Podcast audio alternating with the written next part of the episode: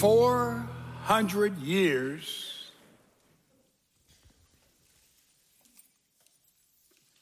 no word from God. Temple worship went on. Sacrificial system continued. All the special days were religiously observed, a form of godliness, no power. Until we read in the Gospel of John, there was a man sent from God whose name was John. Not John the Apostle, but John the Baptizer. John was the last of the Old Testament prophets. Read the last few verses in Malachi, you see how hypocritical, empty, godless, vain all the worship of Israel had become. No authentic voice that represented the true and living God until John the Baptist. He was the last of the Old Testament prophets, and he preached with clarity, insight, no respecter of persons. Herod was king. Herod had stolen his brother Philip's wife. Her name was Herodias. John the Baptist looked at the king right square in the eye and said, You are guilty of adultery. Prophet. Prophet is not only someone who predicts a prophet, primarily in the Bible, is someone who tells forth. And he spoke the truth to the highest ranking person in the land. You are an adulterer. Herod put him in prison, a prison in the backside of nowhere, down by the Jordan River. Hot, barren, if you've ever been there. Empty, void of life, you would think. And there, John, the great prophet, through a period of time, I'm sure began to be delirious and wondering and somewhat confused. Two of his followers came to him, and John said, when he heard about Jesus and what he was doing and what was going on, he said, Go and ask my cousin Jesus if he is the Messiah, Emmanuel, God with us, the promised one. Now, you would think that certainly John knew this, he'd been a part of all of it, but yet I can tell you something alone in a prison, hot, forgotten, all kind of things happened. So he said, Go ask Jesus if he is Emmanuel, God with us. And the two messengers left John in his prison and went to Jesus and asked him, Are you the one? And Jesus said, Go back and tell John what you see and what you hear. He said, The deaf are hearing the lame are walking. The blind have their sight restored. And the dead are being brought back to life. And good news is being proclaimed to the poor. You go back and tell John. That's what I'm doing. That's what's going on. What was he saying? He wanted to remind John that Jesus was fulfilling exactly the prophecy that was predicted about the coming of Messiah.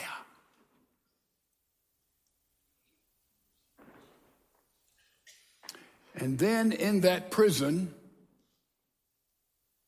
we have a strange situation. Herod was afraid of John, the king, but then Herod had a large party, gathering of the people, the dignitaries, celebration, and he asked his stepdaughter, Salome, to dance. And Salome, the, the daughter of his adulterous wife, Herodias, danced a dance that was so sensual. It excited Herod so much, he said, I'll give to that girl anything she wants, up to half of the kingdom.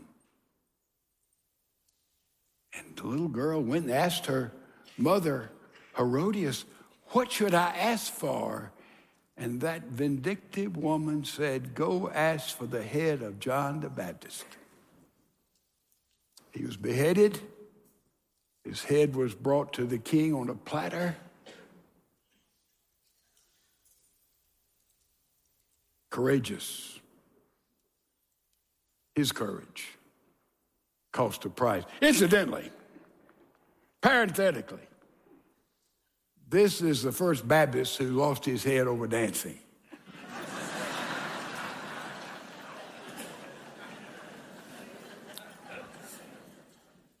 You have in a scripture here that after this happened, John was still alive, but Jesus turned to a large crowd and he said, What did you go out into the wilderness to see? Talking about John the Baptist. Did you go out in the wilderness? By the way, they think over 300,000 went out to hear him, way out in the boondocks. Did you see a man dressed in soft clothing? Those who wear soft clothing are in the king's palaces. But he said, But what did you see? He's talking to the crowd, Jesus. A prophet? Yes. I'll tell you one who is more than a prophet. This is the one about whom it is written Behold, I send my messenger ahead of you who will prepare your way before you. Verse 11 Truly I say to you, said Jesus, among those born of women, there has not arisen anyone greater than John the Baptist. Did you get that? Jesus said, man or woman, nobody's ever walked this planet who was greater than John the Baptist. How, how, did he, how did he get to this lofty position? Oh, he was a disciplined person. He went out in the wilderness, out in the no man's land. If you've ever been around the Jordan River, down in that part where Jesus was baptized, my goodness, it's just rocks and rocks and rocks and rocks and rocks infinite void, you wouldn't think anything could live there. Nothing. Nothing. That's where John the Baptist goes. He's dressed up in camel's hair, the Bible tells us. He eats locusts and honey, gluten free. and uh, he's an austere guy, you know, just pale, desserts, he would sometimes go catch a grasshopper. What kind of life is that? Alone, aloof. Let me tell you what kind of life it is. He got away from the face of human beings so he could go and spend his time in, with the face of God. Our problem is we spend so much time with noise and clatter and racket, and something's got to be going on. We got to be with somebody. I don't want to be by myself. We spend so much time in the face of man, we don't have time for the face of God. John the Baptist was disciplined, away from everybody, aloof otherworldly, mystical, prophet. prophet, disciplined. His very appearance was a sermon.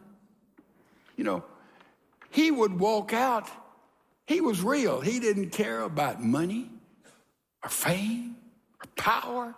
Everybody knew that. He didn't care about everything most people cared about.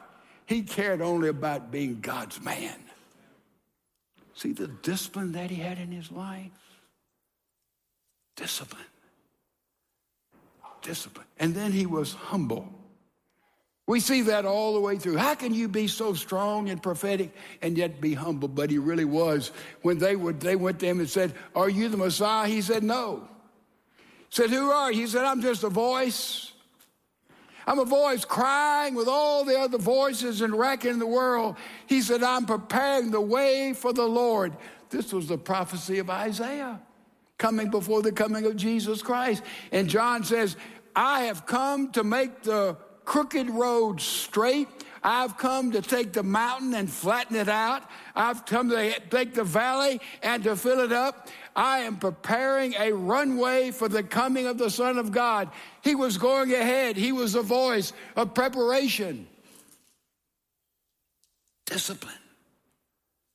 Discipline. Also, what made him great was timing. You see, most of you were not there for the Battle of the Bulge. You may have been a hero and won the Congressional Medal of Honor, but you weren't there. The timing wasn't right. So there's a sense of timing for this greatness. I want you to see the time in which he lived. It's really something. Take your Bibles and just flip over to Luke chapter 3. It dates John the Baptist. It says, Now in the 50th year of the reign of Tiberius Caesar. We know that was about AD 29, 28. When Pontius Pilate was governor of Judea, Herod was tetrarch of Galilee, and his brother Philip was tetrarch of the region of Iturea and Trachonitis, and Lysanias was the tetrarch of Abilene, not Texas. In the high priesthood of Annas and Caiaphas, the word of God came to John, the son of Zacharias, in the wilderness. That puts the date in which he lived. It tells who was running Rome, who was running Israel, who was running Judea, who the religious leaders were. And you'd be hard pressed to find a more corrupt, rotten, evil, vicious group of people on this earth.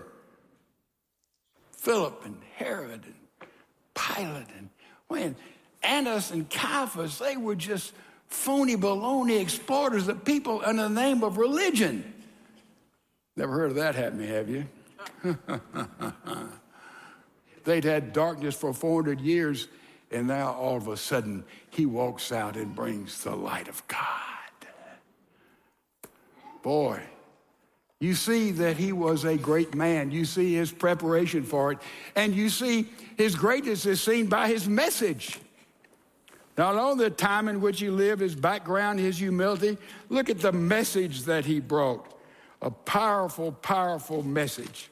Turn, if you would, the book of Luke, still in the third chapter, verse 3. And it came into all the district around Jordan, preaching a baptism and repentance for the forgiveness of sin. Let me tell you something.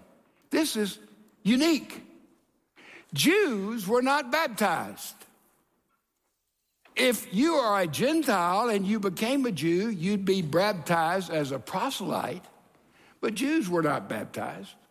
The Essenes were Jews. It was a sect, but their baptism was called Tabernaeum. It was in blood for cleansing. And when John the Baptist says, repent, turn away from your sin, by the way, you know what repentance is? One somebody asked a little girl, what's repentance? He says, and the little girl said, it's being sorry for your sin. And the little girl said, oh no, it's being sorry for your sin enough to quit. So that's repentance. So John says, repent. Be forgiven, and be baptized. The Jews said, Oh, no, no, no, no, we don't be baptized. We're, we're inheritance. We come from Abraham, Father Abraham. Man, we've got all that covered. It's like people today who are living a godless life and said, Oh, I joined the church when I was 12 years old and I was baptized. I'm all right. I'm all right. John the Baptist says, Repent be baptized. And they came by the thousands out in the boondocks to hear him. I mean, Pharisees, Sadducees, politicians, religious people, people in government, all walks of life came out to hear him. I'm telling you, he spoke the truth. And we see his message. And he goes on and said he's a voice in the wilderness. And then he says, so he begins saying to the crowds who were going out to be baptized by him, Luke 3, chapter 7, You brood of vipers, who warned you to flee from the wrath to come? Therefore, bear fruits in keeping with repentance. In other words, you have repented and turned away from sin. Let's see the result of your new life. You've turned away. John said, Let that show me. Put up, shut up. And they say, We have Abraham our father, for I say to you that from these stones God is able to raise up, oh, all kinds of children of Abraham. He said, Indeed, the axe is already laid to the tree, judgment is coming. And then, verse 10, the crowds were questioning him, saying, Then what shall we do? they wanted to change. They saw they were phony. They saw they were liars. They saw they were hypocrites. They saw their worship was not real. They said, What shall we do? We repent, we baptize. And then he tells me exactly what to do. By the way, when you pray, don't pray, Lord, forgive me of my many sins. Be specific. Okay? Be specific. I used to pray like that. Lord, cover me for, I got so many sins. Just cover all. Oh, no, no, no, no, no. He wants you to be very specific, and we see how specific here. These people said, Oh, Lord, we want to change. What shall we do? And he just goes right down. The crowds were questioning. Then what shall we do? Verse 10, Luke 3. And he would answer and say to them, The man who has two tunics, that's your undershirt, is to share with him who has none. And he who has food is to do likewise. What's he say? Be generous. If you're known as a tightwad, close fisted, that's not the way we are as Christians. We're to be open handed, we're to be easy, be generous. You've repented, be generous. And there's some tax collectors also came to be baptized, and they said to him, Teacher, what shall we do? Said to them, collect no more than what you've been ordered to do. See, in that day, you'd collect taxes, and all you got over you had to pay to the government, you could keep for yourself. So the tax collectors were amazingly rich. And then he went on to say, some soldiers were there saying, Well, what do we do? What shall we do? We're guilty. And he said, Do not take money from anyone by force or accuse anyone falsely and be content with your wages. Or was he saying, Show me the fruit, the result of the new life that you want, the change that God has brought in your life? And John answered and said to them, As for me,